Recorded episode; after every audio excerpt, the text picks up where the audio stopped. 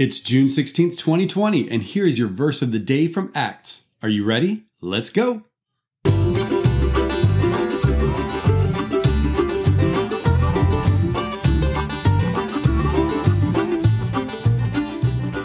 Hey guys, thank you so much for joining me on this podcast where we are talking about one verse from each book of the Bible. And today we're in the book of Acts, and the verse I want to share with you is Acts 4:13. Here it is. Now when they saw the boldness of Peter and John and perceived that they were uneducated common men, they were astonished, and they recognized that they had been with Jesus. Okay, so let's start off with the context here, of course. We're in the book of Acts, and Jesus has, he's been crucified, he's resurrected, he's alive, he's ascended to heaven, and he sent the Holy Spirit to the believers. The believers are now proclaiming the good news of Christ. And in chapter 3, we see Peter and John heal a lame beggar. It is a fascinating story of just confidence and boldness in Jesus. Well, the religious leaders of the day aren't too thrilled that Peter and John are out proclaiming the name of Jesus and talking to people about the resurrection from the dead. So they arrest them.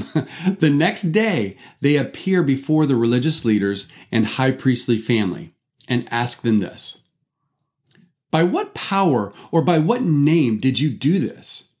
Then Peter, filled with the Holy Spirit, said to them, Rulers of the people and elders, if we were being examined today concerning a good deed done to a crippled man, by what means this man has been healed, let it be known to all of you and to all the people of Israel that by the name of Jesus Christ of Nazareth, whom you crucified, whom God raised from the dead, by him this man is standing before you well. This Jesus is the stone that was rejected by you, the builders, which has become the cornerstone.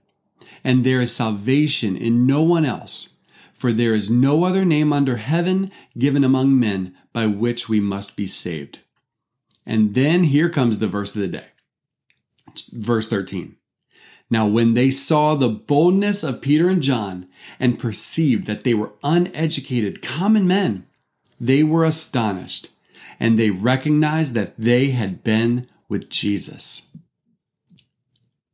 common, uneducated, and they were having an unbelievable impact on the world.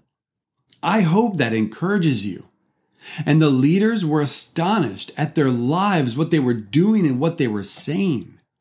The only explanation that they had for their lives, their works, and their words was that they had been with Jesus.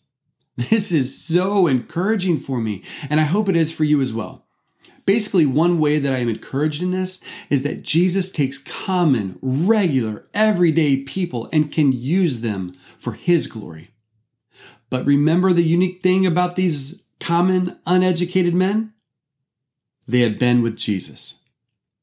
So we have to ask ourselves, are we spending time with Jesus? Are we reading the word to get to know him better? Are we praying to Him and talking with Him and listening? Would people accuse us as having been spending time with Jesus? If not, let today be the starting point in our lives. Take a few minutes. Let's read the Bible, get to know Jesus more. Let's pray, let's talk to Him. Let's spend time with Him.